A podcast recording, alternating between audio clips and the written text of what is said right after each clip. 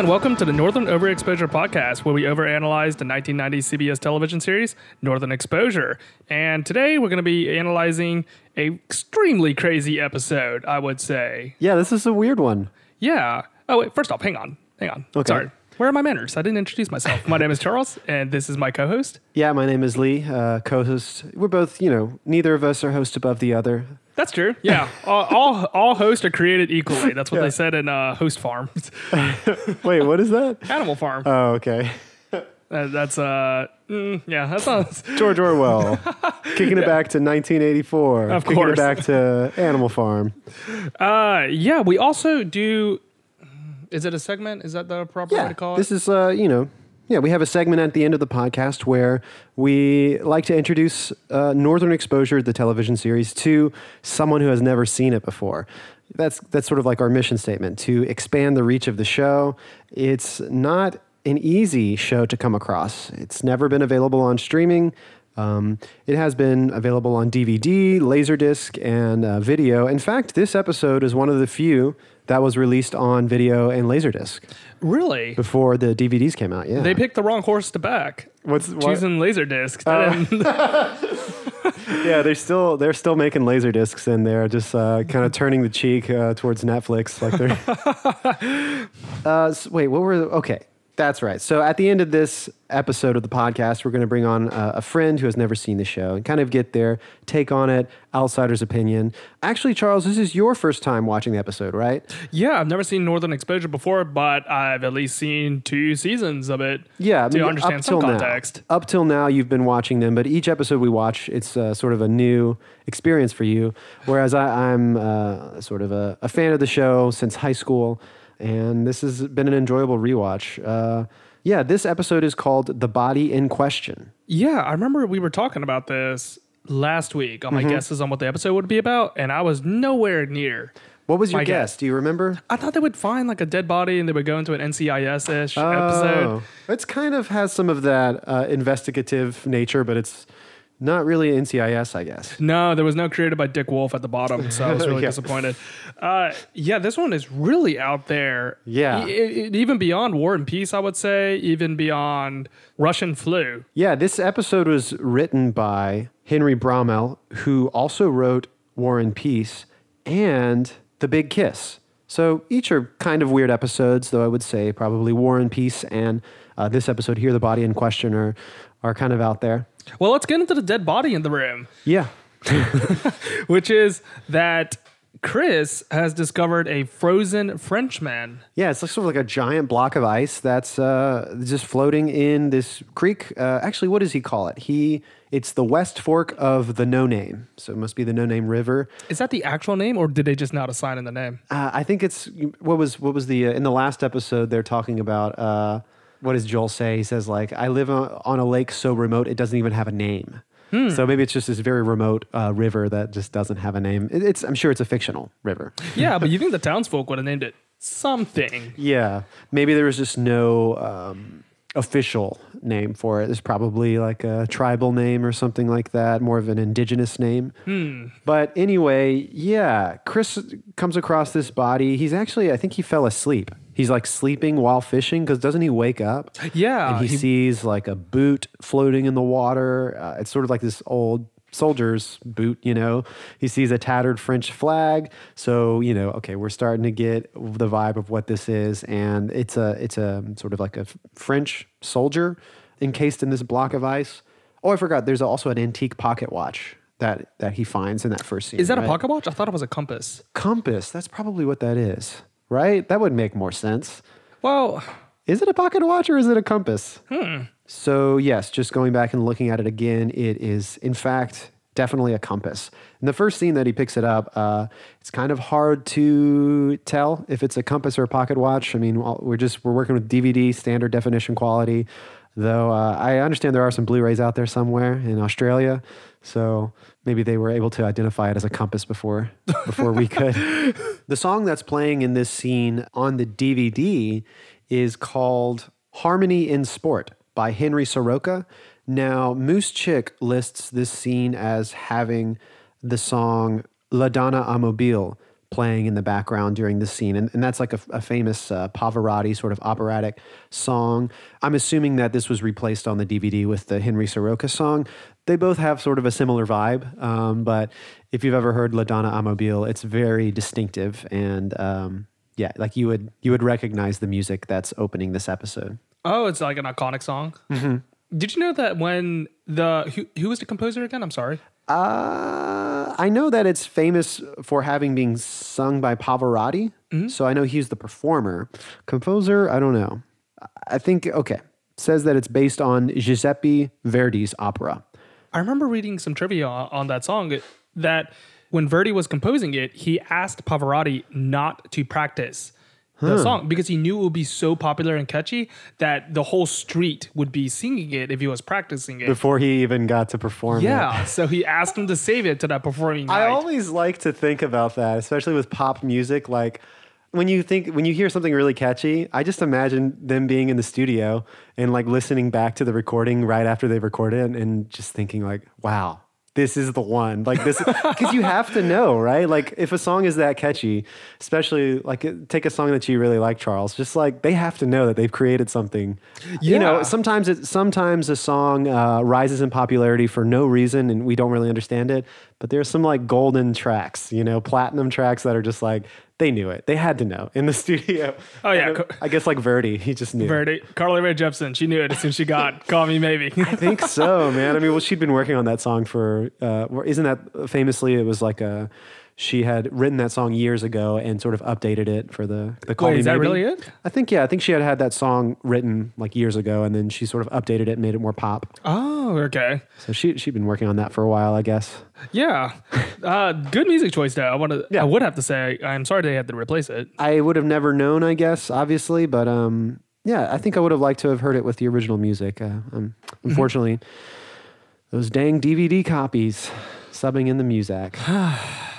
um, okay, so let's uh, follow this storyline along. They bring this block of ice into the brick, right? And sort of all the townsfolk are inve- um, inspecting it. It's a cool shot because it starts kind of incredibly close on, I want to say Maurice, kind of uh, his face is close to the block of ice. And as we start to pull out, um, we see more and more people who are gathered around this block of ice. And as we pull out, the camera also starts to wrap around. So it has a very dynamic uh, movement, camera movement feel. Everyone is leering in, kind of like checking out the block of ice. I really like what Shelley says. Um, she says, he has gentle eyes. I always like Shelley's sort of matter of fact responses to things. And I think we touched on this uh, in a couple episodes previous how there is some sort of a deep down wisdom inside of Shelley that comes out every once in a while. This is a good example of that. It's like a very, um, she can see through, you know, Yeah, she has the gift of being able to part through a lot of just like the I- surf- surface level. yeah surface nonsense. level nonsense. That's a much more polite word than what I was about to say. Um, so what do we think about this this guy, this soldier? I, I saw that he was a soldier once I saw like the cap and recognized it and everything. And all I could think of tricorn? Yeah, a little tricorn hat that Tricorn. he wore. Uh, All I could think of was the Frozen Caveman lawyer sketch from SNL. Are you familiar with that one? Perhaps what happens there? Yeah, so it's pretty much the same circumstances as what's happening now. Uh, it's a caveman that got frozen all throughout time and then got unmelted in modern times. And it was played by Phil Hartman. And this lawyer, I mean, I'm sorry, this caveman somehow became a lawyer. He went to law school, passed a bar. And he, anytime he was out in the courtroom, he would say, like, I'm just a simple caveman, but I know that my defendant has been wronged and he deserves full blah, blah, blah. And it was a hilarious sketch. And because I was thinking of that sketch, I thought that this soldier was going to come to life. Oh wow! I thought it was gonna go into a 'cause this really show- ridiculous This show, direction. this episode is quite weird. Yeah, but the, I guess they didn't go that far. Some bits are grounded in reality, and, and Joel even tries to in this first scene when when the soldier is brought into the brick, he tries to dial them back. He tries to bring it back to reality. Obviously, people are wondering is this uh, soldier more than 100 years old? Joel thinks, you know, it's, it's probably like a mannequin, it's a wax dummy. There's no way it's human. Because uh, as we learn from Joel, cryogenics, you know, like being frozen and preserved, is a laboratory science. It's not something that can just happen in the wild, in, in nature. It's something that requires um, control of all these random variables. I like what Joel has to say. He says, a little bit of PBS proves a dangerous thing. It's like, you know, you learn a little bit about cryogenics and uh, maybe you uh, fill in the blanks a little too much and you believe uh, a little too far about Yeah. what science can do or That's a really interesting statement to make. A little PBS goes a long way, though. I proves a dangerous thing. I took a little slide on that because I Yeah. am I a love child PBS. of PBS. I love PBS. I would never slander public Yeah. broadcasting, but But in, the, in this case, Joel's like, hey, just because you watched a special on TV didn't mean you like re- you didn't read the scientific journal. yeah, exactly. I find that's a problem that faces us today where Oh, yeah. people will always say like oh i like listened to a podcast about this i'm now a lawyer i Or- can or like i'm now a doctor i watched one Yeah. youtube video i'm a professional Yeah. Or even like I read a headline and I seem to know everything. And headlines are ridiculously spun, you know. yeah exactly so once you get like a slight taste of the Truth. yeah Oh man. Yeah, I mean we're gonna get there, but like truth and facts. yeah we're gonna really get This into is this This is a crazy episode. You know, speaking on cryogenics, my favorite conspiracy theory is that Disney created the movie Frozen. Oh, So that when people Google Disney Frozen, the articles will be about the movie and not about Walt Disney's head being cryogenically frozen underneath the Pirates of the Caribbean ride. Yeah, exactly. That's my that favorite conspiracy, theory. But um, no, is that actually true? Did Disney's head actually? Uh, Walt Disney has his head cryogenically frozen somewhere. Well, I think that's kind of true, right? Or no? Is that conspiracy? No, that's just He never- he never, uh, no, he got cremated. Oh wow. it's just really funny to think about that he got cryogenically I frozen. I don't know, man, but they made that movie Frozen. no, yeah. So let's reel it back in here to the topic. Joel is trying to argue the case for, you know, a more believable explanation for this uh, this seemingly human body in a block of ice, perfectly preserved. And just as Joel presents his case, uh, Chris reveals that he has found a journal, like uh, an old aged journal that presumably belonged to the soldier, who we can start calling Pierre. That's how they reference him. What's his Pierre Lemoulin? That's his uh, full name according to this journal that they've uh, uncovered.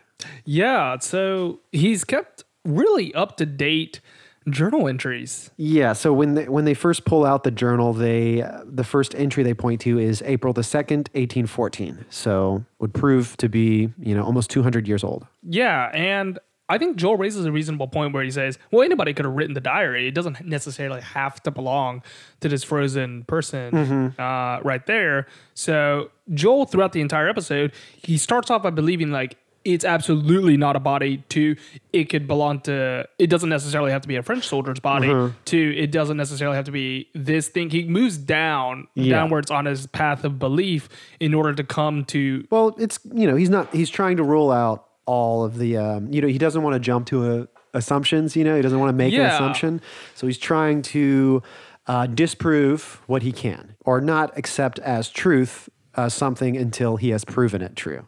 Yeah, exactly. Which is in character with Joel. So Yeah. I really enjoy that. I thought that one of the neatest things that Joel had talked about in order to prove that this was a fake Yeah. was that he wanted to take a piece of clothing Yeah, or look- something to see if nylon or any synthetic material was in there Right. because those were made after. Yeah, the those would not have existed. Um, yeah, so that's I think uh, what is it? After they, the first thing they test is a bit of skin, right? Like they tr- like Ed is like drilling into the block of ice I love to that. to get a sample of skin. I love that Ed is the designated man. He's got like the ice drill and everything, Yeah. and he is the one in charge of that. Yeah, Maurice is like standing over him. I think at this point they've moved the block of ice into the freezer at the brick, which is uh, not uncommon because in All Is Vanity they preserve a dead body in the freezer of the brick. Yeah, Um, this is not unusual to them. Oh, we skipped over something. Uh, we learn in uh, one of these scenes early on that Maggie had taken a semester at the Sorbonne in Paris. Oh, yeah. She uh, grabs the journal Pierre's journal and tries to roughly translate some things. I think also Holling, having sort of a Canadian French background, is uh, called upon to do some translating. This is also brought up uh, the fact that Maggie had spent some time in Paris. This is brought up in Oi Wilderness when they're sitting around the campfire, and she talks about wanting to, you know, having ambitions as a child or as a young woman. Uh, she was always wanted to be a pastry chef, and she talks about the, um, I think she pronounces it Poilâne Bakery on the Rue de la Cherche Midi in Paris. And so there's just like these little hints that they don't really dive into, but it's like, oh yeah, I, I studied in Paris for a semester. Uh, you know, I wanted to be a baker like uh, this famous bakery. Well, actually, do we know where her alma mater is? That's a good question. Um, I don't know if I uh, have a correct like canon answer, but I can give you some some clues maybe. So we know that Maggie grew up in Grosse Pointe, Michigan, and sort of decided to move to Cicely at some point to sort of be her own person, you know. And we learn a little bit in this episode. She was in Paris at least for a semester, and that had a large effect on her life. There is an episode, I don't know if it's in this season or it might be in the next, where we see Maggie wearing a sweater that says Texas A&M. Oh, what? So that's kind of crazy. Like Grosse Pointe to Texas. I don't. I don't think it's ever mentioned um, outright. So it doesn't necessarily mean that she did study there. Maybe she knew someone who studied there and inherited this sweater. I don't know. oh, that's true. We can look into this further uh, once we get a little more information. Presumably, I would guess that she majored in mechanical engineering since she built that plane and she's a pilot. yeah. Yeah. You know, I, I would, I don't know though, because I almost believe like that's definitely something she has a lot of experience with, but I almost want to believe that she like, you know, she decided to start her life new and move to Cicely. And then when she was there, she just like read an instruction manual. You know, she taught, I, it's something I think she would like teach herself, you know? To build a plane? Uh, yeah. I don't know. Maybe, I mean, no, I mean, maybe I'm giving her too much credit, but you know, I think she's like, she's decided and set out to um, become her own person and, and do things her way, you know? That's a good theory. So Joel's deciding to take like a couple pieces of fabric from the soldier from Pierre in order to see if he's legit, to see if he's real. Yeah. But did you know that that's actually a way to tell if paintings are real? Oh, how does that work? Yeah. So a lot of the times, especially in today's time, paintings can be so realistic that they look like they're the authentic painting. There's no discernible way to tell if it's a fake painting or not. That people are like getting really good at forging. Yeah. But museum curators have found out a way in order to tell if it's authentic or fake. So, between 1945 and 1963, there were 550 nuclear weapons that were used, including the one in Hiroshima and Nagasaki. And when you use a nuclear weapon, they release two isotopes, Cesium 137 and Strontium 40. Now, these isotopes were absorbed by the soil in practically everything. Yeah. So when a flax plant growing in contaminated soil is processed into linseed oil, which is a common pigment binding agent, those isotopes remain. So Yeah. you can just simply test for those two isotopes, and if it's found, Mm-hmm. then the painting is fake. If it was done before 1945. Yeah. Okay. That's that's interesting. Yeah. I, I've I've seen this happen in movies where they're like testing the paints or the pigments, you know, to Mm-hmm. see to kind of date something. Uh, I guess is that called carbon dating? Yeah. Well, carbon dating is? I think this one is called uh, bomb dating. Bomb dating because it Yeah. Mm-hmm. comes from these uh, atomic bombs. I'm thinking of the movie Velvet Buzzsaw. It's like a Netflix original. Oh, the one with Jake Gyllenhaal. Yeah, it's kind of like a cheesy, kind of cool horror movie. And in this movie, it's sort of like a reveal towards the end of the movie. They've been trying to catalog this artist's work, and the tests come back from the pigments, and it's like, uh, this isn't paint. This is human blood. Oh, what? Yeah. So yeah, it's uh, that's kind of like a creepy little aspect. But yeah, so there there are scientists, I guess, who study pigments and, and this bomb dating, as you call it. Yeah, so it was really clever of Joel to think of that manner to say like, well, let me just date the material that's on it to make sure that it's actually legit. Yeah, there are some other um, options that he's trying to.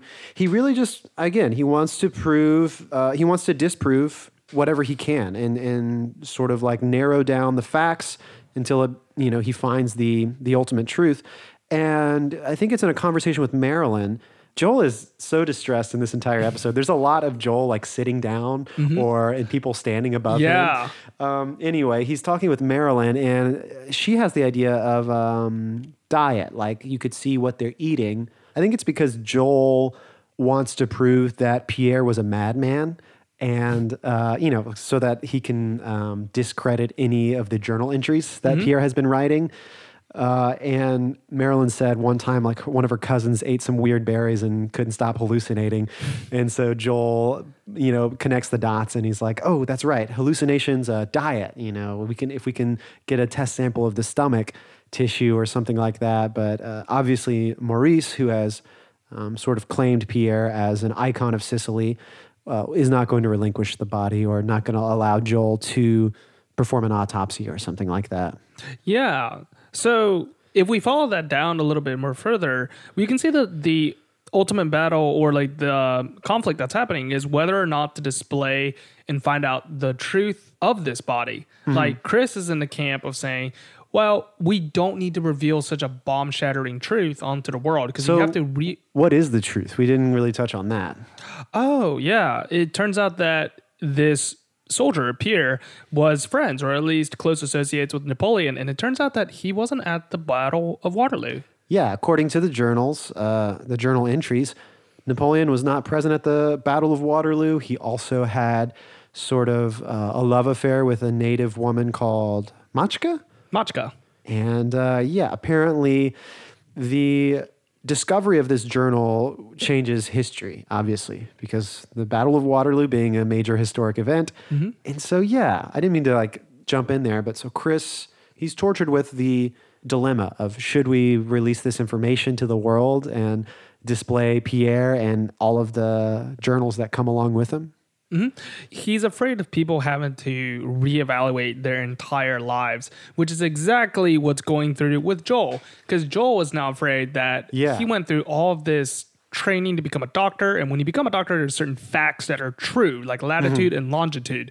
So when this information comes forth, Joel's having to re examine It sort of disproves a lot of facts. Yeah. And Um, Joel's in the camp of once he gets to this stage of acceptance, he says, No, everyone needs to know about this. If I have to go into this these terms with myself, everyone, Everyone. has to. Yeah, just kind of touching on some of the themes that we are already bringing up is Chris has a uh, a radio broadcast in which he talks about this idea: uh, history is powerful stuff. Was Napoleon really at Waterloo? Would that change what I had for breakfast? So he's suggesting sort of the butterfly effect of like you know how changing this uh, this fact about Napoleon obviously changes French history, changes world history, but it could also affect us today somehow. Maybe there's a weird butterfly chain effect that would happen. And I guess that's kind of what's going on with Joel. He's like experiencing a whole meltdown just because of uh, the, the Battle of Waterloo, you know? Yeah, I find this to be a very interesting conundrum or problem that Joel's having to come with because I'm not too sure what I would do if you came Okay. down to it. Would you are are you in the Chris camp or are you in the Joel camp? Well, I think I know where I am, but I kind of want to talk it through with you because I might change my mind. Okay. But um, essentially, what happens, uh, what you're referring to, the Joel camp and the Chris camp, there's a town hall meeting in which Maurice is um, proposing a museum for Pierre in Cicely, and it's going to draw on a lot of attraction. Obviously, this huge historical figure that they can put on display, and it's a historical informational museum exhibit. So it's when Maurice is giving his whole presentation that Chris stands up and is starting to argue that perhaps we uh, don't want to reveal all this information to the world because of its uh, the metaphysical implications of uh, unveiling Pierre to the world is something that history and that the world at large is not yet ready for. This is when Joel stands up and begins to argue with Chris. And uh, kind of what you were hinting at before, Joel says, I think we have an obligation to tell the truth. The truth belongs to everyone. It's our responsibility to tell it and then just get out of the way and you know let people absorb it, um, just as I've had to absorb it. You know. Yeah, they're going tit for tat because they keep trading blows. And Chris is talking about it being about facts, Joel talking about it being truth, and they're sparring with one another. And I have to say, I really like this town hall debate that they're kind of going at right yeah, here. structure kind of thing. Or? Yeah, I'm really digging it. Um, I don't know if you knew this, but the first town hall debates was supposedly in 1858 between uh, Abraham Lincoln and Stephen Douglas. They were perhaps the first town hall debates. And in fact, their type of debates is called Lincoln Douglas debates, and they're used as a form of debate style. Okay. In- predominantly done at the high school level, though. I Okay, think like speech and debate Yeah, in classes. speech and debate. Once you get to collegiate level, you usually do uh, NPDA or IPDA if you're from the South, uh, Hmm. which is the one that I had used. You also have APDA, but What are some of the key differences? IPDA has emphasis on persuasion rather than evidence and speed. So Hmm. you might have seen some of those uh, YouTube videos of debate people speaking incredibly quickly in order to get their points across and are trying to hammer it home. IPDA usually doesn't do that. Okay. Um, there's time differences. There's slight format differences. They both have an affirmative. So would you say like negative? uh, sorry, would you say like IPDA is more of um, a performance and like more focus on tell, uh, telling a story, whereas the other one is like we have to tell all these facts in order, like to prove our to support our point. Kind of. The IPDA is more of a persuasion mechanism in order for you to convince judges.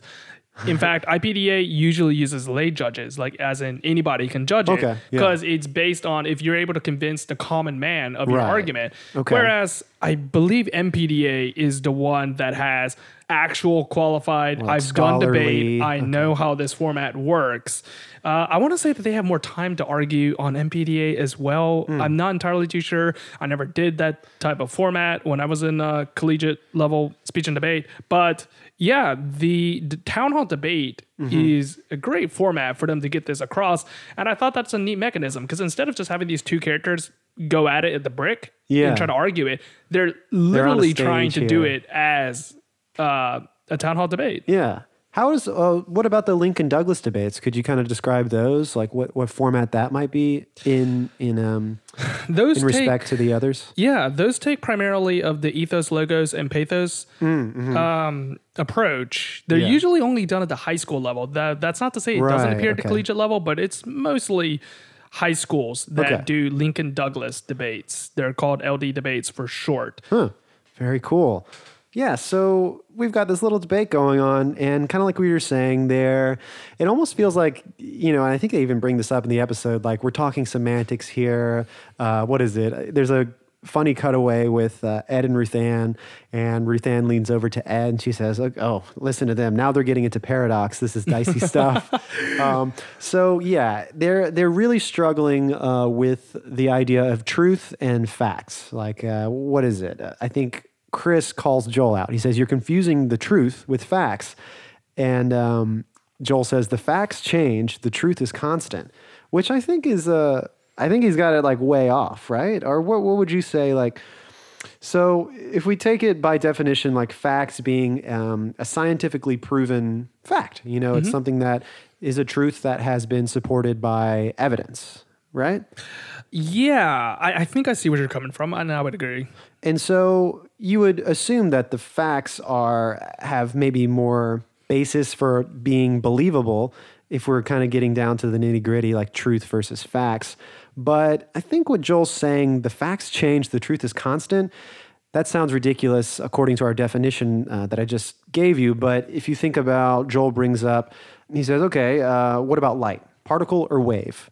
You know, the, the facts uh, used to be that light is a wave, but it has been proven that light acts as both a wave and as a particle at different times. So that's an example of how history or you know scientific fact has changed as we've I guess become more sophisticated with our uh, method of investigation and, and testing. Hmm. Yeah, you're right. So the facts accommodate the truth. That's what Joel is trying to get at. I think that I'm more willing to side with Joel in this manner. Now that you laid it out in that manner, because I think the truth is relative. Yeah. It's basically whoever's perspective that you have that you're more willing to believe in. But here Joel says the truth is the constant. Truth is That's the what he's constant. saying. That is true.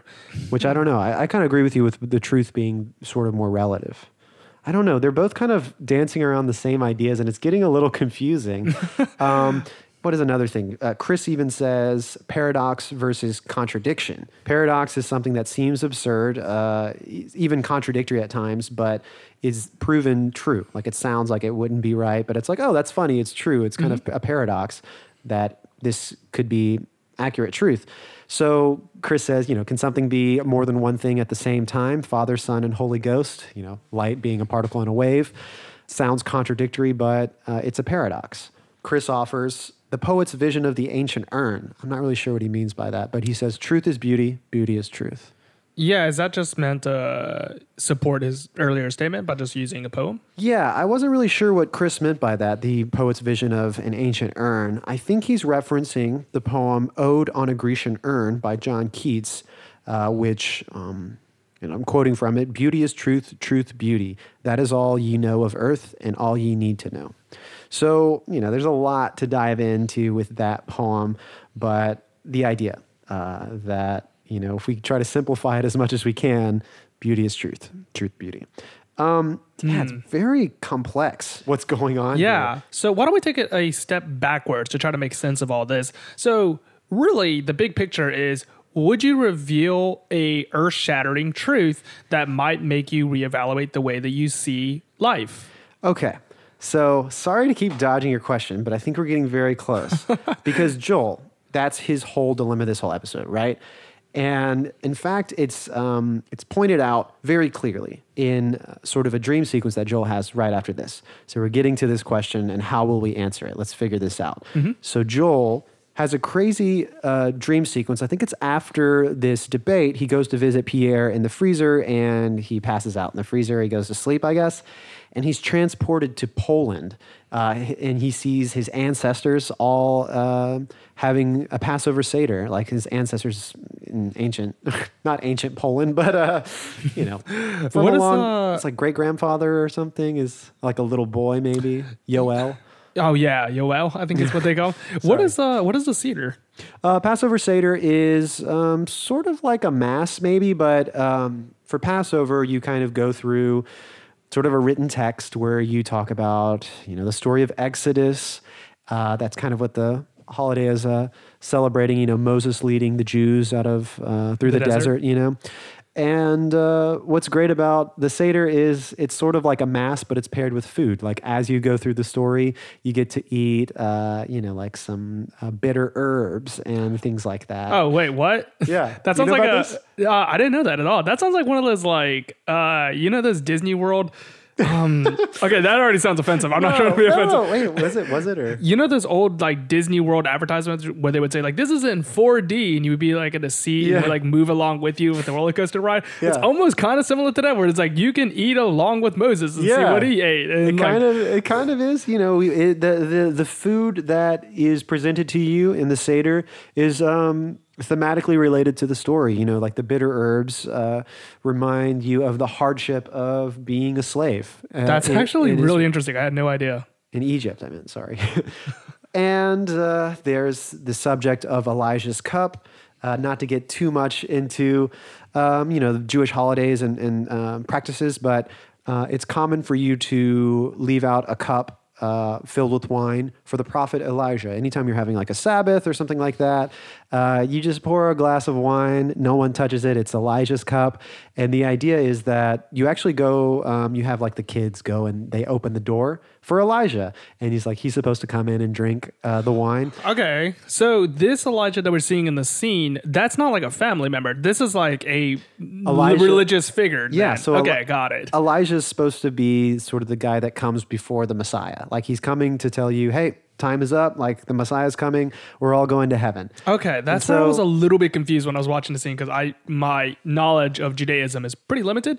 So Yeah. I thought that was like a relative for a second, like Uncle Elijah or something. And I, was like, what is happening? Joel, I think, explains this all to Maurice in the following scene. But um, but yeah, so that's what that's why Elijah's there. It's funny, Elijah. Um, Joel says, "You're Elijah. Where's the robes? Where's the long beard?" And Elijah says, uh, "What? You don't like my suit? Like he's kind of dressed up as a nice uh, in a nice suit."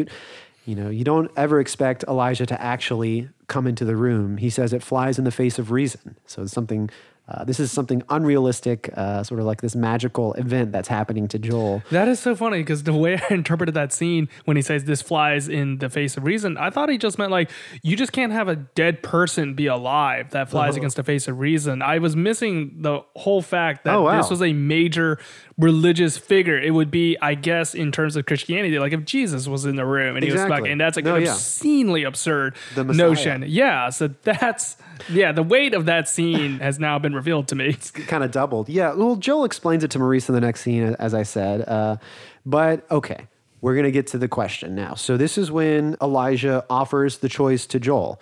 He's like kind of indirectly referring to Pierre, but he says, um, what are you going to do, Joel? Prepare the way for the Messiah, or are you going to turn me into an amusement park and sell autographed cups and things like that? Which is, I guess, what Maurice is doing.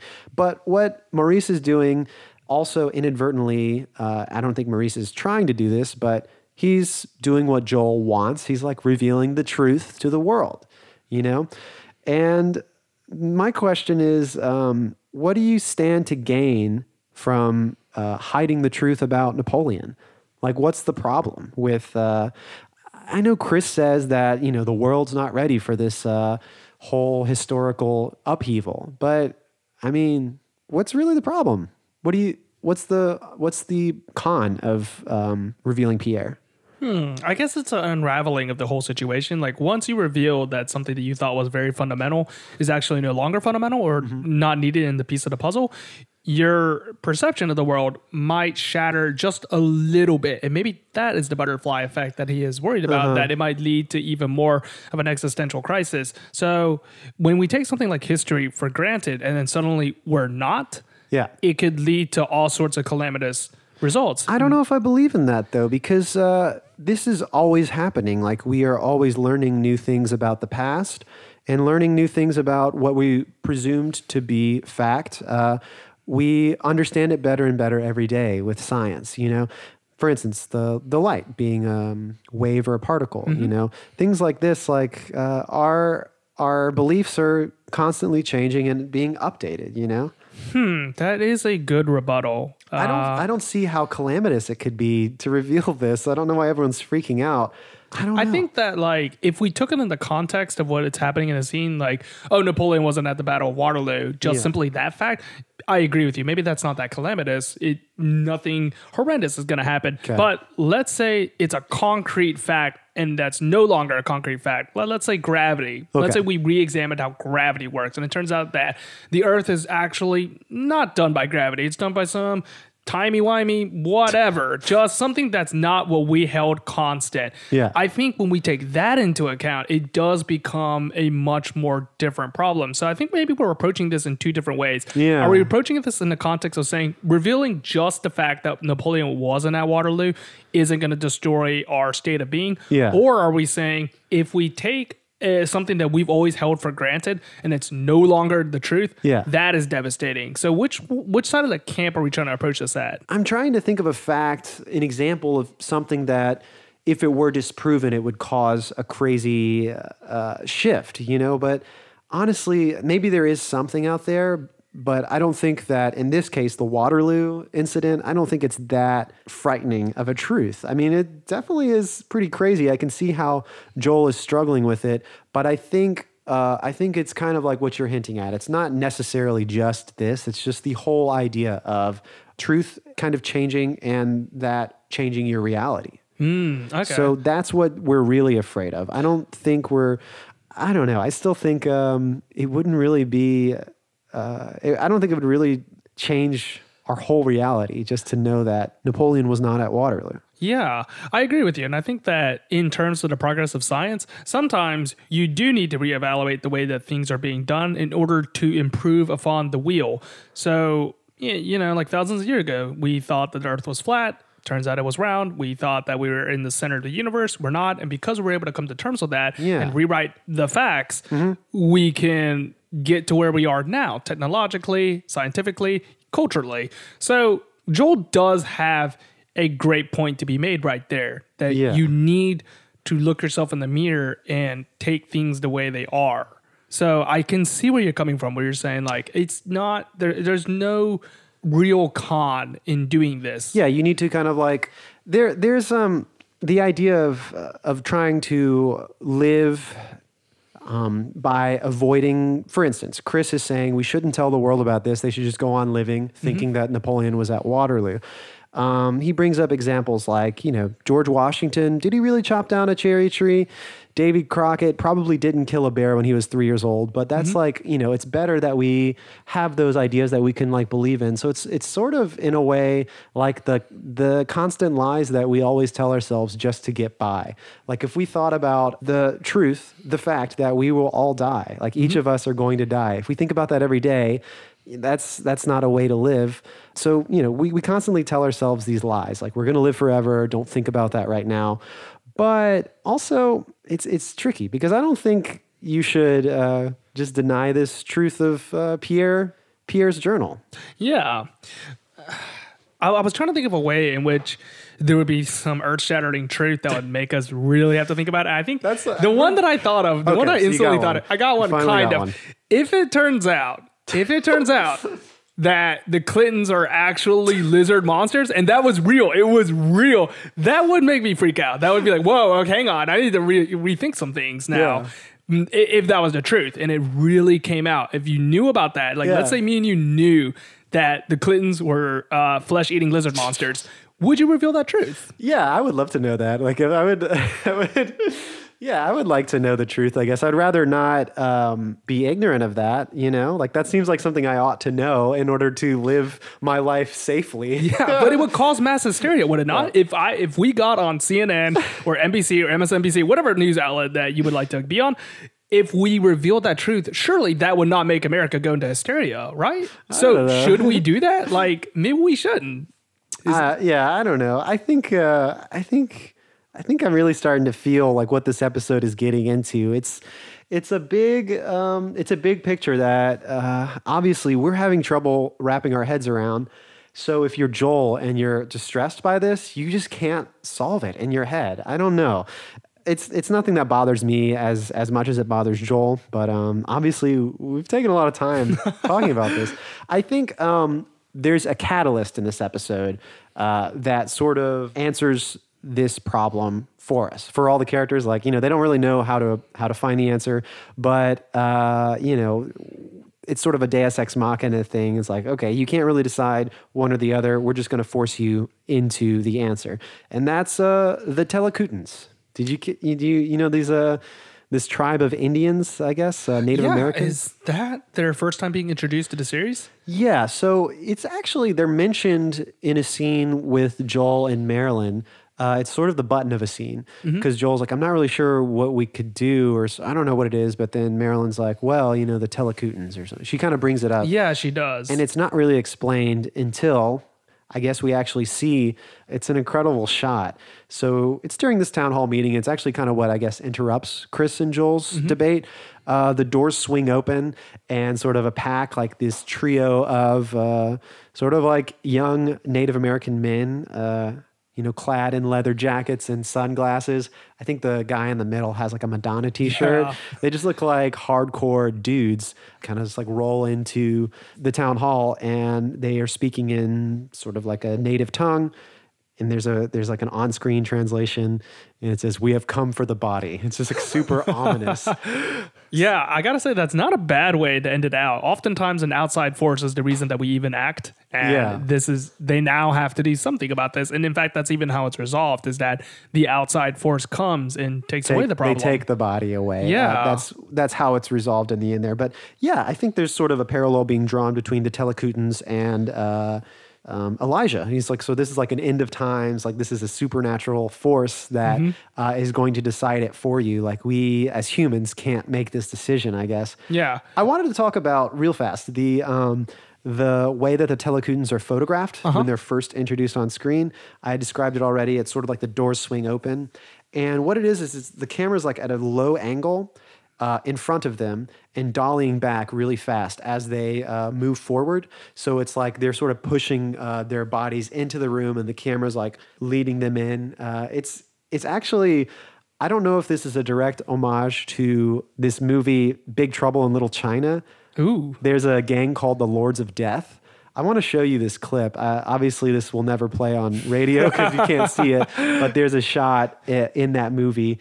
Um, I think it's Kim Cattrall sort of introduces uh, this um, sort of mythic gang called the Lords of Death, and we see uh, the same shot where these, you know, it's a low angle camera, and they're very like uh, standing tall above the camera and pushing forward. Yeah, it's it's pretty much the same. Uh, it's the same camera shot, camera angle, camera movement. Uh, so I don't know if it's a reference to that. I'm sure you know maybe Big Trouble in Little China is not the first time that has ever been done, but uh, it's a pretty cool reference. No, it's uncannily similar. Even like the down to the clothing, like you were saying, the camera movements. I would say, I would say they drew inspiration from that. Yeah, Oh, uh, I'm pretty sure this is super racist. Correct me if I'm wrong, but Maurice calls them whole half breeds. yeah. Maurice has a few different. I don't even really know. He calls them frog Indians as well. Does that mean like French, Canadian, Native Americans or I have, something? I have no idea. He's used the term frog before to mean French, I think. He has, though that one is demeaning, but not nearly as, as- demeaning. yeah. Half breed. Yeah. I heard that and I was like, geez. Yeah, actually, um, if you search Telekooten online, uh, I haven't found anything that indicates it's an actual tribe. Every every search that I've um, tried brings up Northern Exposure, so they may have invented this tribe, this uh, name for the show. Um, if anybody knows anything about Telekootens and, and if they are uh, a real tribe, please write into the podcast, Northern Overexposure Podcast at gmail.com. Got to get that plug in. Yeah. So uh, lead us out here. What did the Telekootens do uh, uh, to end to resolve this? I actually really like the resolution of this, if Okay. only for the way that it was filmed. So we see that the body seemingly has melted away when Shelly comes into the freezer to go get more bacon. Yeah. And at first, I thought this is the part where the French Pierre, yeah, the Frenchman Pierre Oh, comes alive. Comes to life. That I was would like, have been such a cool resolution, right? I thought that was about to be everything is coming at every different angle, like trying to. Everyone has their own uh, ideas for what they'll do with Pierre, and then all of a sudden Pierre is like out of the ice. And he's like, "All right, I'm going to go canoeing. I'll see you later." Yeah, yeah. I thought would be that so cool. was the resolution, but it turns out that the Telekutans have come back and they just took the body away. And from what I can tell, they're just on a canoe and they're rowing away. Yeah. And the body is draped in a blanket. And I thought they were to like dip him back into the uh, water. Oh, Yeah, but who knows? Maybe that's what they did. yeah, but then we see that when the camera shifts a little bit more to the right, it's Marilyn that's just Watching kind them. of watching it. And I was like, oh, that's a great reveal. Do you think so? You think she called them in? Yeah, I think that she has in some way influenced their decision. Yeah. And Or is he, she's at least like their inside? Person, Yeah, the she's insider. privy to it. And Maurice even grills her earlier in Yeah. the episode. He says, like, are you So I went back to watch this scene and to try to pull the sound bite for this little dialogue between Maurice and Marilyn. But it's so quick. Really, Maurice just asks Marilyn, Do you know anything about this? And she shakes her head no. It's a pretty small interaction, but it does happen very early in the scene. just to get back to the Telekootens taking the body out, the, the sort of the final image of the episode, they're canoeing. Uh, as you mentioned, uh, there's uh, some music underneath, I think, and, and Chris is giving his whole closing monologue. He's reading directly from Remembrance of Things Past by um, Proust. Is that how you pronounce it? Proust? Proust? I think it's Proust. Though I have heard it called Proust and even I call it Proust, but Yeah. I don't think that's correct. It, this this is a I guess it's like a giant novel, right? It's also known as In Search of Lost Time. I think it's been Mm-hmm. it's a retranslated. it's a brick. it's a brick of a book, um, and yeah, it's a it's a wonderful sort of closing image, very wonderfully shot, and yeah, you got to kind of get the reveal of Marilyn being uh, a little bit privy, you know. Mm-hmm. So yeah, there is a lot going on in this episode. Obviously, uh, you know, ideas for you to chew on, but there are also two other storylines. Yeah, a little bit of a minor plot lines, though. Yeah. I would say I like one definitely more than the other. I'm sure you can already guess which one I like more than the other. I think I okay. I mean, we we like to bash on Shelley and Holling a lot, but I actually really like their storyline here too. What would you like to start with? Uh, I guess let's start with the Shelley and Holly one. So, uh, sort of what kind of keys this one off, this plot line, is Shelley is talking with Chris, who tells her that uh, Napoleon dumped his beloved Josephine because she couldn't bear him a child. And this is all told to Shelley as she's sort of watching Holling from afar. So we can infer that there's something going on between them. And Shelley, I think she maybe wants a baby or she wants to give Holling a baby. We can infer in this scene. Actually, according to Pierre's journals, Napoleon has a child with Machka because Machka is apparently pregnant in some of these journals. And this is all, um, you know, swirling around, I guess, in Shelley's head. She visits Joel, who um, he wants to help her out, agrees to um, give her sort of like some fertility tests, but he needs Holling's, uh, I guess, sperm in order to do this. And Shelley kind of I guess she has a lot of anxiety about it. Like she's she's nervous about uh, being barren, but also doesn't want uh, Holling to know that.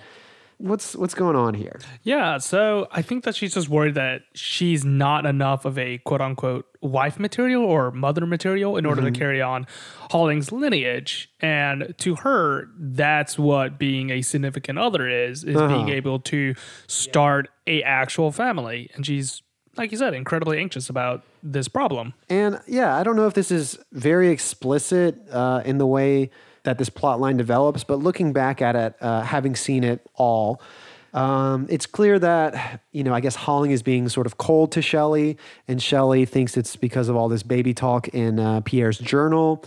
And the fact that Shelley um, has apparently never used any form of birth control um, or protection and has still never had a, you know, never become pregnant. I guess there was the hysterical pregnancy in, um, was that in a Dream Schemes Putting Greens? I think so. I, I actually totally forgot about that until she brought it up. Yeah, it's been a while since they've um, brought up sort of this whole family aspect between uh, Shelley and Holling. There's a great deleted scene. I don't know if you ca- caught the deleted scenes on this DVD, but uh, it's like Shelley is in a giant desert landscape. Did you see this? No, I always forget to watch the deleted scenes. Oh man, uh, they're usually you know take them or leave them, but this one's pretty cool. Shelley is uh, in this giant desert, and the goddess of fertility is calling out, sort of like a giant voice in the sky. In the deleted scene, it's just probably like the director on a megaphone. That's what it sounds like. Uh, but Shelley is talking with this voice in the sky, and like a tumbleweed, you know, blows by. Uh, she's like, "Where am I?" And the voice says, "You're in your womb." You know, this is like Oh, that's kinda clever. a barren desert. Yeah, it's uh, just sort of like a l- literal representation of what's what her fear and anxiety is. And okay, we realize what's really the problem here is um, the reason why Holling is being so cold to Shelley is because Holling has a deep, dark secret. Yeah, it turns out that he has a long lineage of being French royalty. In fact, his last name used to be Devancourt. Yeah, and apparently uh, this this royal family was quite evil. I think he said like. What is it like? The death of one of his relatives is even celebrated still, like in, in some remote uh, places in France. Yeah, Like, some parts of France still celebrate the death of my family. And so, you know, I think he brings out like an old newspaper showing these facts, and he's determined to be the end of his bloodline. You know, he's not going to have any children just because he's worried about his lineage. He doesn't. He doesn't want to bring another Vincoeur into the world. And um, I think, you know, I think Shelley. It actually sort of like that kind of solves the problem. You know, I don't think Shelley actually really wanted a baby, and it's obvious that Holling didn't want one. She was just trying to figure out like what's going on. yeah, it was more of a communication issue rather than the context of the issue, which is okay by itself. I just feel that they go through this problem a lot between the two characters. Not communicating. Yeah, simply not communicating, which I understand is a real life problem in a lot of relationships. And in fact, it's emphasized because there's there's there are age differences. yeah, which mm, I don't think they go into in this episode, though. I don't think they go into primarily that's the reason why they're not communicating is because of an age difference. They're not communicating Yeah. because they're just not good at, At communicating. yeah, I think that's just what they're going at.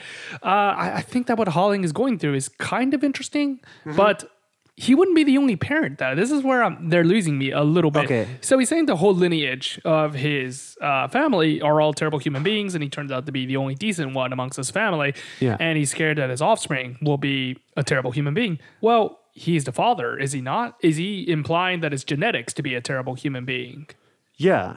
Well, I don't understand what you're saying. His offspring doesn't necessarily have to be a terrible human being, especially if Holling is the father and he knows how to be a decent human being. Oh. And you got Oh. Shelley as a decent human being. Why would Yeah. you presume that your offspring would be Satan? Like, I don't. Rosemary's Baby. Uh, oh, I see what you're getting at now. Sorry, it's like the nature versus nurture. Yeah, it's a nature versus nurture argument right here. And in terms of the context of this, I think that's a little bit silly. If you were making an argument and saying, like, well, my family suffers from this debilitating disease and that's Ah. hereditary, I don't want my child to have that, I could understand that. Gotcha. I'd be like, okay, Yeah. you don't want your child to suffer from X disease. Mm-hmm. But in terms of just of a scale of good to bad, like you're. Yeah. You're a great human being or a terrible human being. Like that's not what. What do you? You don't think that's uh, programmed in, in your genes, which is something that uh, no, I mean, I, I I would I think I would side with you there too. But obviously, Holling is more of the nature side, and, and Yeah. that's what he teaches Joel too. Joel has this realization later. Uh, I love his quote. Joel is uh, very feverish in bed, and O'Connell comes to visit him. How old am I, O'Connell? 29. Wrong. I'm four million years old. Holling was right. We're, we're all our genes. Yeah, so Joel is feeling this uh, connection to you know his family in Poland, and he can imagine himself sleeping in trees, crossing the Negev, uh, running from Cossacks. It's all me, he says. Every every bit of his history, he's it's in his genes, and he he is carrying that lineage. So yes, I think I might agree with you that Holling could raise a child. It's in his um, ability to nurture it to be a good child. Even though he has these tarnished genes, Holling um, has exhibited traits of being able to overcome his negative qualities, at least as he sees it. He is not proud of uh, being a big game hunter, and he isn't that today. He's changed. So I believe that Holling could could have uh, great children. You know, yeah I'm side with that's- that that's where i find issue with like, this plot line and I, I I I give them props for not going into the age difference uh, angle again. So Yeah. at least they get a pro from me from there. Yeah, they're they're expanding the characters more, which which is nice to see. Not the same jokes again and again, but uh, deep character studies. Just to get back to the talk about miscommunication, I really like their um, sort of resolution of that. Whenever Shelley finds out about Holling's, uh, you know, his past, she says, "You really put me through a lot, Holling." if you don't tell me all the terrible things about you, how am I supposed to find out? And obviously, in Holling's eyes, she's never supposed to find that out. Like, those are the things that he wants to keep hidden. But the question that she brings up, you know, like, how am I supposed to figure this out? I, I think it brings up a, an interesting point. You know, they're a couple together, they're perhaps even soulmates at this point, you know, and she's going to find out all the bad things. He doesn't have to worry about that. Like, she's going to figure that out. And why not just be upfront about it? Like, don't. Holling is um, is very anxious about it, like trying to keep these things secret. But she loves him for who he is, and he doesn't need to hide anything. She's gonna figure it out. Oh, you know? that's okay. That's the thread that connects that uh the major plot line to this plot line. No, it's communication. It's knowing the truth. yeah. Oh, okay, there we go. We, we found it. yeah. So you know, that is neat how the uh, writer did that. yeah. Props to Henry Bromell, who actually um, has won a couple of Henry awards, like some of our past. What? Uh, Nice. like Eudora Welty and uh, Ellen Herman, who wrote episode two of this season. I guess I should clarify, they didn't write it together. Eudora Welty just won a bunch of O. Henry Awards, and the uh, screenwriter for episode two also won an O. Henry Award. yeah, they're not affiliated except for they both won the O. Henry Award. They share, yeah, they share that um, recognition, I guess. so I guess we can go on to the final plot line. Yeah, Ed and Ruth Ann. Which is a very interesting pairing. We don't see that a lot, though. I would have to say that Ruth Ann is kind of like an adoptive mother for Ed. Yeah, I feel like that's what's going on here. You know, um, Ed seems to have a lot of free time on his hands in this episode. And I, love that we get to spend that time with Ed, you know, because in this season particularly, he's he's not really on screen too much, but here we go. He's got his own subplot. Yeah, so Ed's going into Ruth Ann's store and he notices that there's a help wanted sign. Yes. And he needs cash on hand because he Yeah. wants to pay $200 to have his spec be doctored. Like, what is it called when the spec is looked at? Uh, yeah, I'm not sure how he terms it, but he's got a little script that uh, he sends to a critic, I guess, just to just to give notes, you know. Yeah, some feedback on whether or not it's a good piece of work. And Ruth Ann decides to hire him. Yeah, it turns out that um, you know apparently Maurice doesn't have a lot of work for Ed to do. He's too busy with uh, Pierre, and uh, Ed needs the money because he just he either just spent two hundred dollars or he's going to spend two hundred dollars to send his script in to be critiqued. Yeah, I like when Yeah. Ed gets his, uh, I guess his first quote unquote paycheck, even though it's paid in cash directly. Uh-huh. Uh, I don't know if she deducted from that. She, I Oh, don't know if she properly did the proper payrolls. But when Ed took the cash and he went, he turned around. Uh-huh.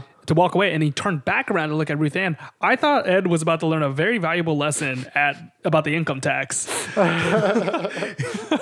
but no, he is just wanting to invite Ruth Ann to dinner at his place. Yeah, he um, invites Ruth Ann to dinner. I think it's kind of spurred by uh, this can of peas that Ed um, has been labeling. He says, "Oh, would you look at that? That's not a can of peas. That's a can of art."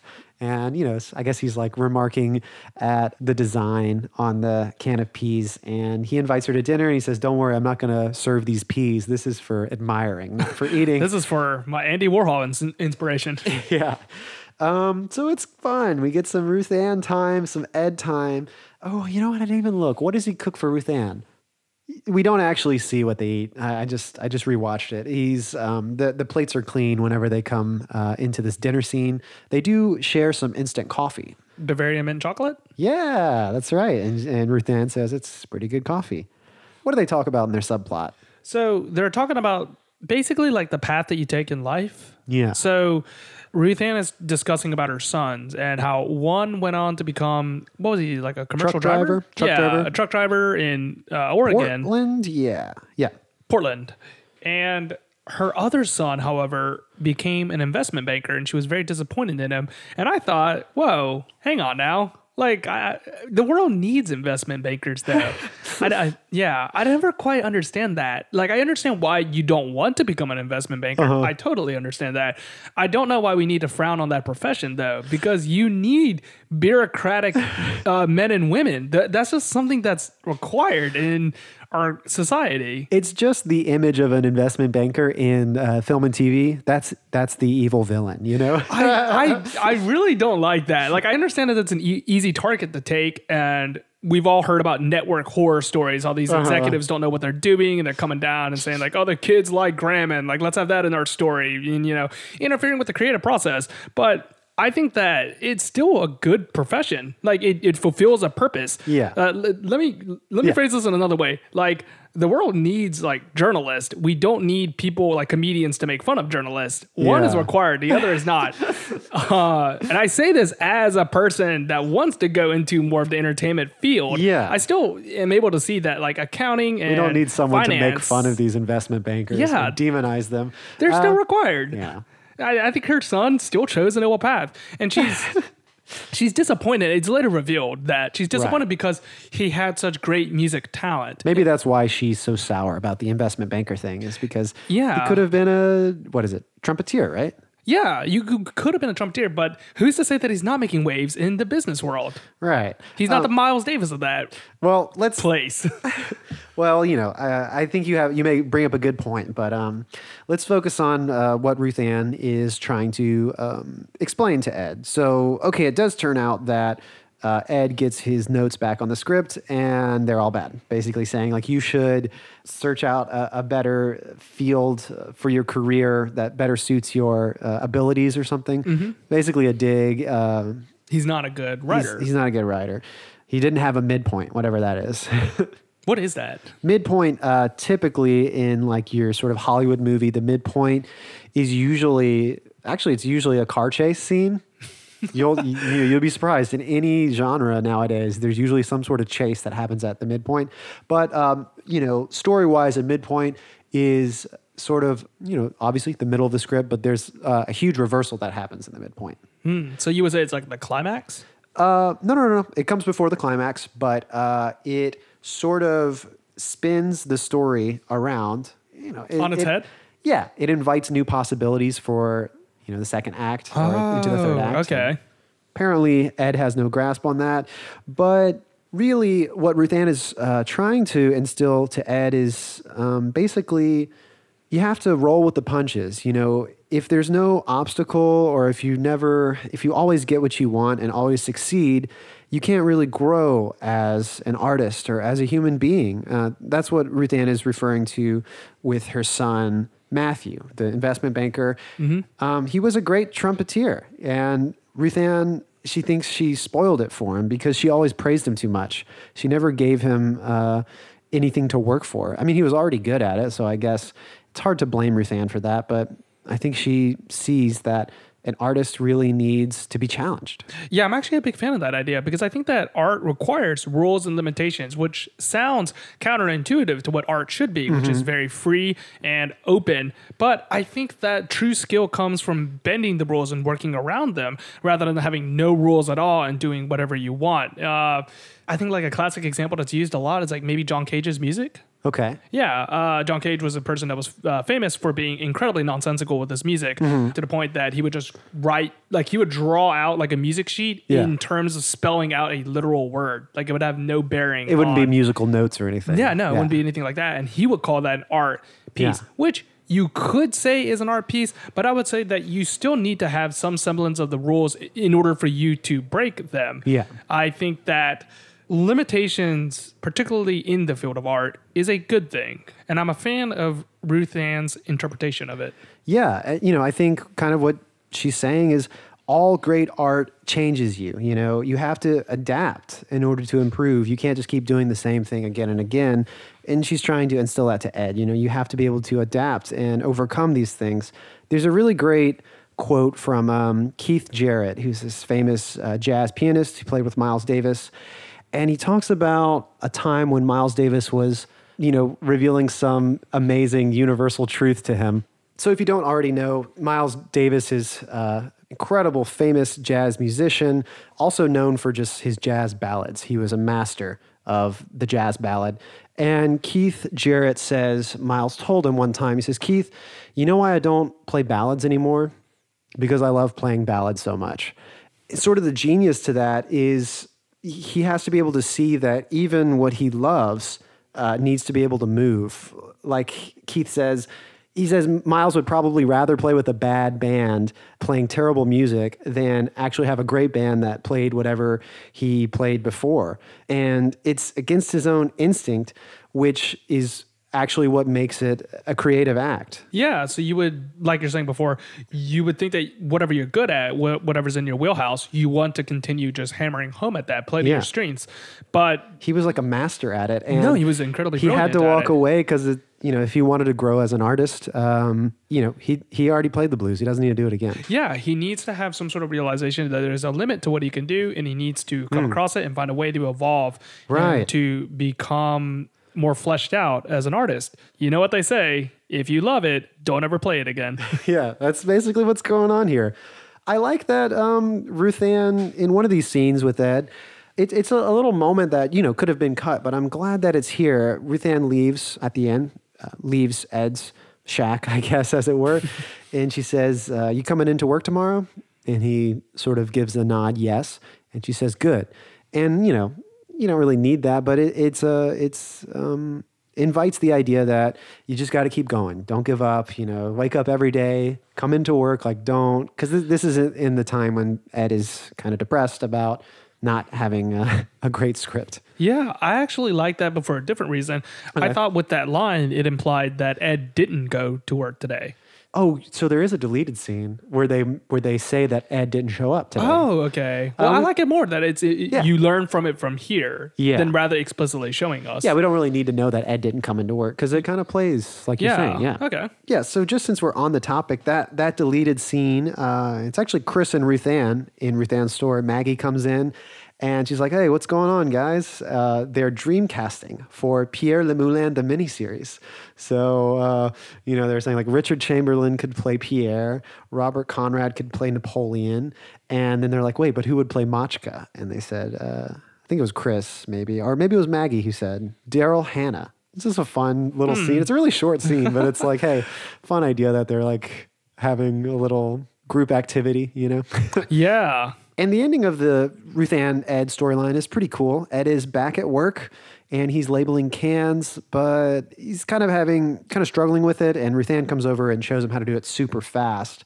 And uh, I just love their little scene that plays out. You think I could ever learn to do that, Ruth Ann? Ed, I think you can do anything that you put your mind to. Why? Why not?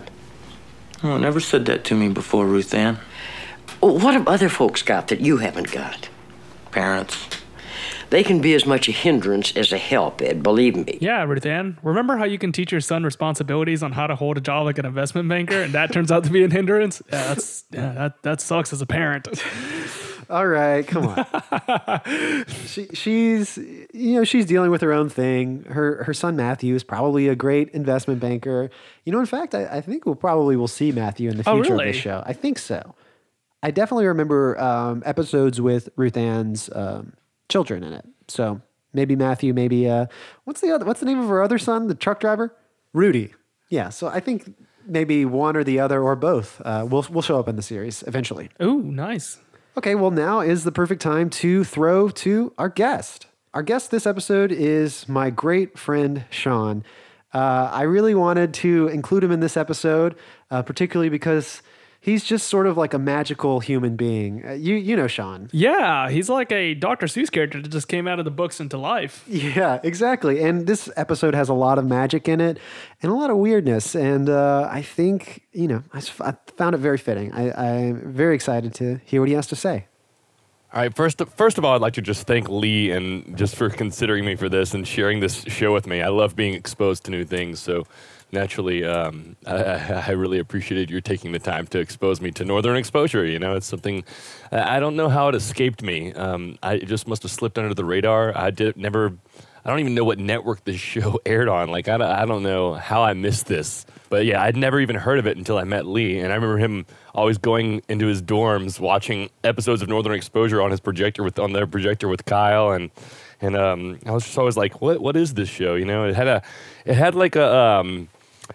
like a tone that was like reminiscent of like like a combination of like the Wonder Years and Growing Pains if they had a you know baby, but also it had like I, like there was this one character the one um this I guess he was a doctor you know I kept on like hearing him talk and I was like it's like he was you know drinking molasses or like he had sap in his mouth like and mm, mm, mm, would have these little moments where he would dwell on his con like his I don't know stretch his words out in such a way and I was it was so familiar to me and I couldn't quite put my finger on it and then I was just like oh he's doing Woody Allen. That's a Woody Allen impression, basically. and uh, and uh, and it's so funny because like as soon as I realized this, like a moments later, there was a photograph of like a signed copy of Woody Allen to um to uh, what was that character's name? He was like a like a, he was like I just like kind of see him as a hybrid of um of like Keanu Reeves from Bill and Ted's Excellent Adventure with like uh, a mixture of James Franco. It's like it's like they all studied each other. Like all these people influenced each other when they were they went. I don't know. Like they had I don't, copper similar um, archetypes. I don't know, but I really he was my favorite character by the way. I loved his um, his goals and I, I, he was just interesting to me and he was comical. And uh, there were moments like where there. Um, where it was like a like a soft comedy, like it was like like lighthearted, just um, comedy, and like um, there were moments where um, I, I do appreciate the, like the the kind of the ce- cerebral nature of the show, and it was nice having like a, um, like little check-ins of like wisdom, and I loved I loved how like they were they were really brave to tie into Judaism, I think, and just to like even include religion in, in philosophical, you know, that, that, that idea of including religion in the show was impressive to me. Um, I thought that was kind of a bold move. Also, I really enjoyed the debate between Chris and uh, I, I suppose that's the main character, that little Woody Allen.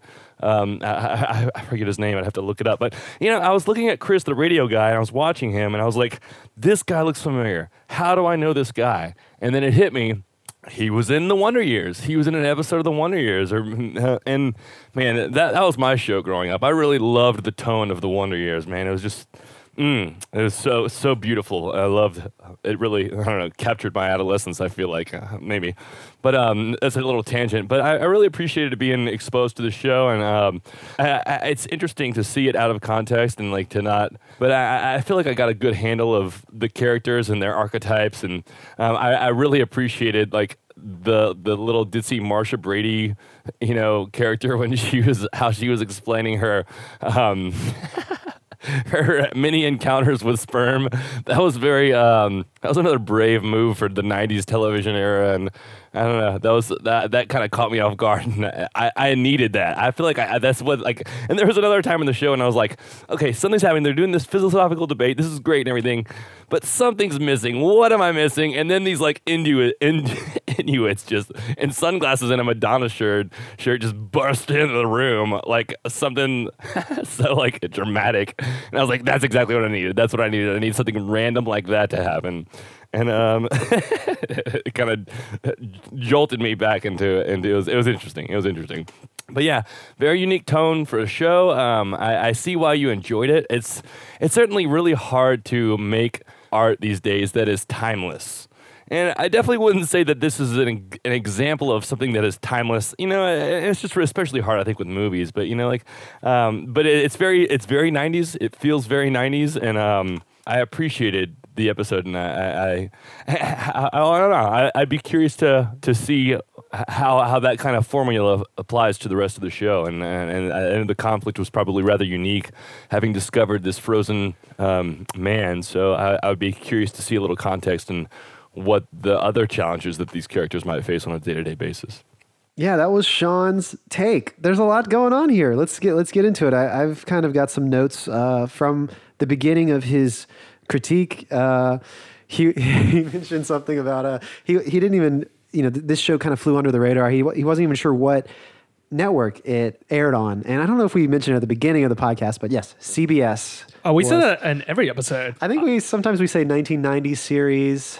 So, sometimes we say CBS series. Sometimes we probably say NBC, but then that gets edited out because it's a mistake.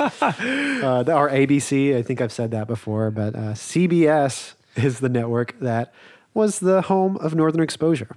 And uh, he mentions seeing me watch this uh, TV series in my college dorm room with my roommate Kyle, who, man, he needs to be a future guest on this podcast. He is a huge fan of the show.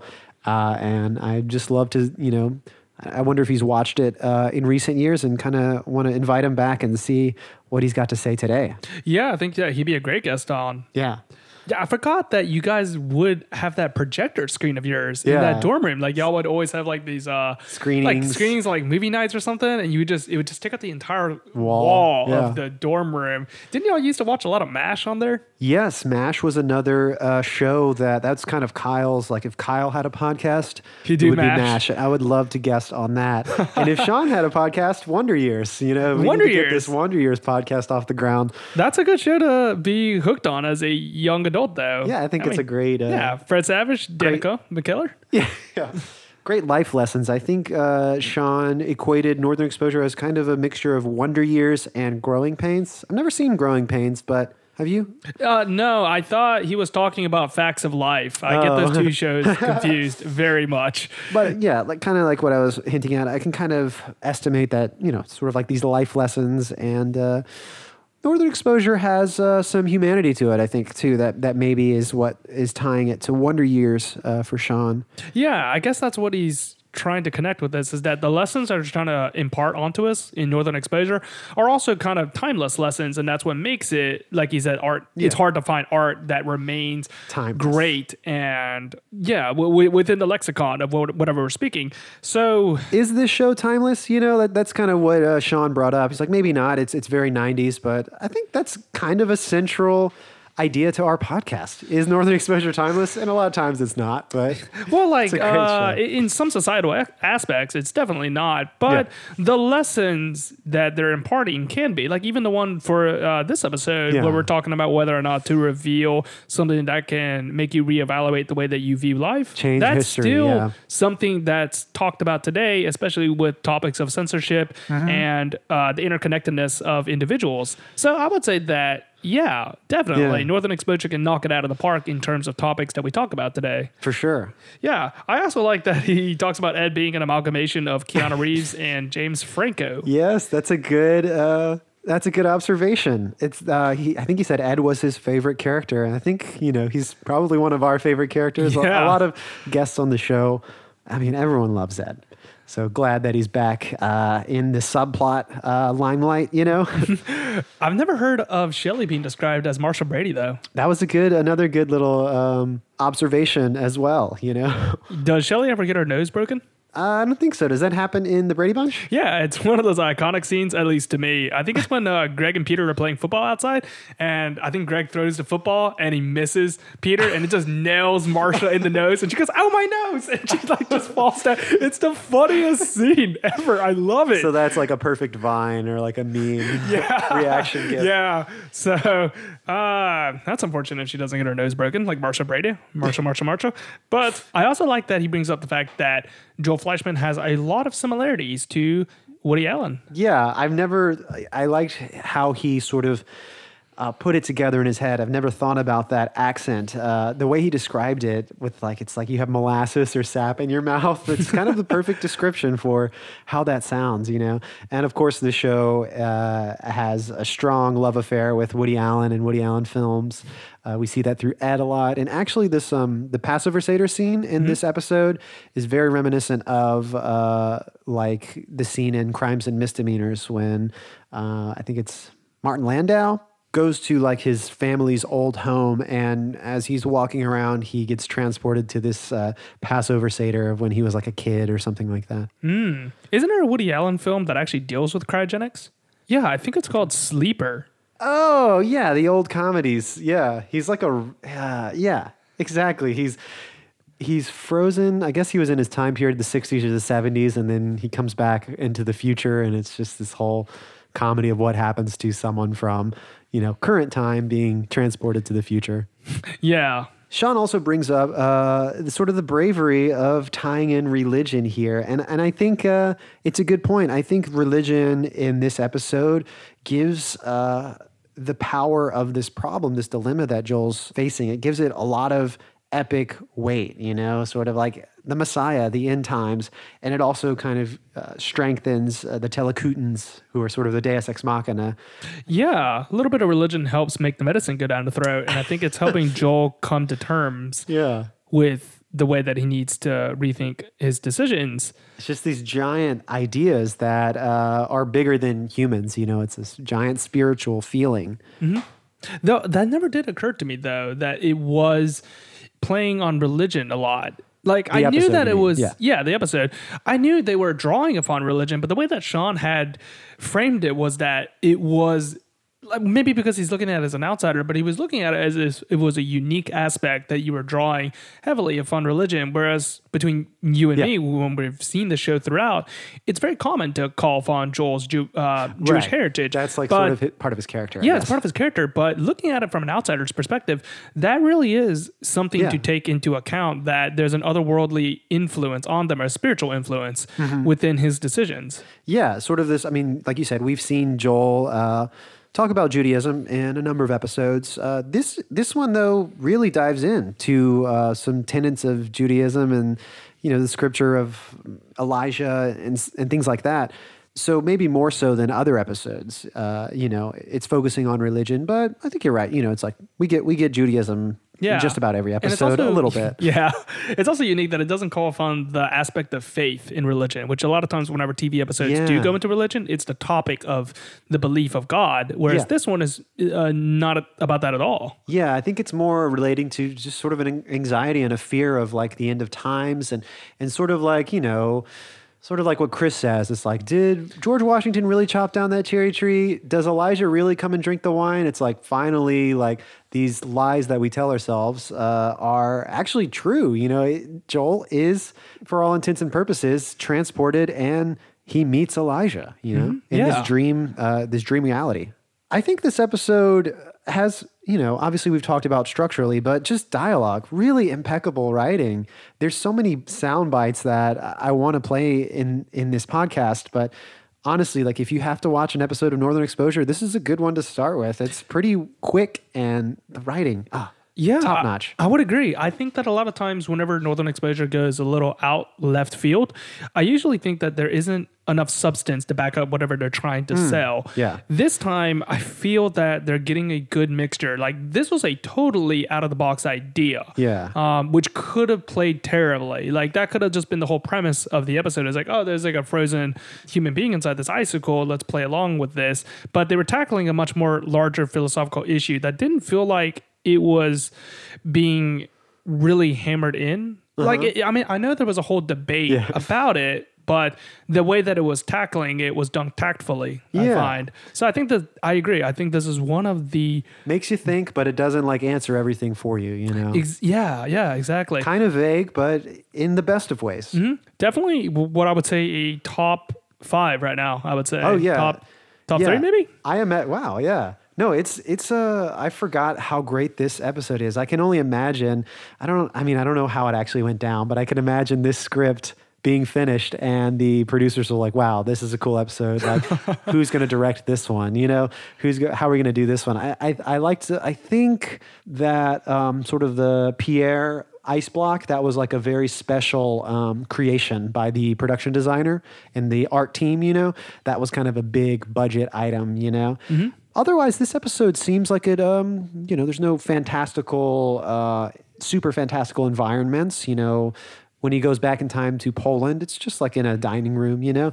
Otherwise, I think this could be shot on a pretty tight budget, but. Uh, it seems like one of those episodes where they're like, "This is going to be our big one," and obviously, it was released uh, one of the few episodes to be released on video before uh, the DVDs came out. So they definitely felt that they must have felt this was a special one. Yeah. Well, okay, next week we've got the episode titled Roots, episode seven, season three. Uh, I'm guessing. I, I don't think they would go in this direction, but it's not referencing the television series Roots, is it? Yeah, the television series based on the Alex Haley book uh, with the same title, Roots. Uh, I think you might not be too far off here. Really? So they're gonna delve into race. Uh, yeah, maybe so. You know, we'll save it for we'll save it for the next episode. Charles, I'll see you next week. Yeah, I'll see you next week, Lee. Northern Overexposure Podcast is edited by Lee. Our theme song was remixed by Matt Jackson. Thanks to Laser Kitties for the podcast artwork, and thanks to Sean for being our guest analyst. If you'd like to write into the podcast, you can reach us at Northern Overexposure Podcast at gmail.com. And of course, thank you for listening.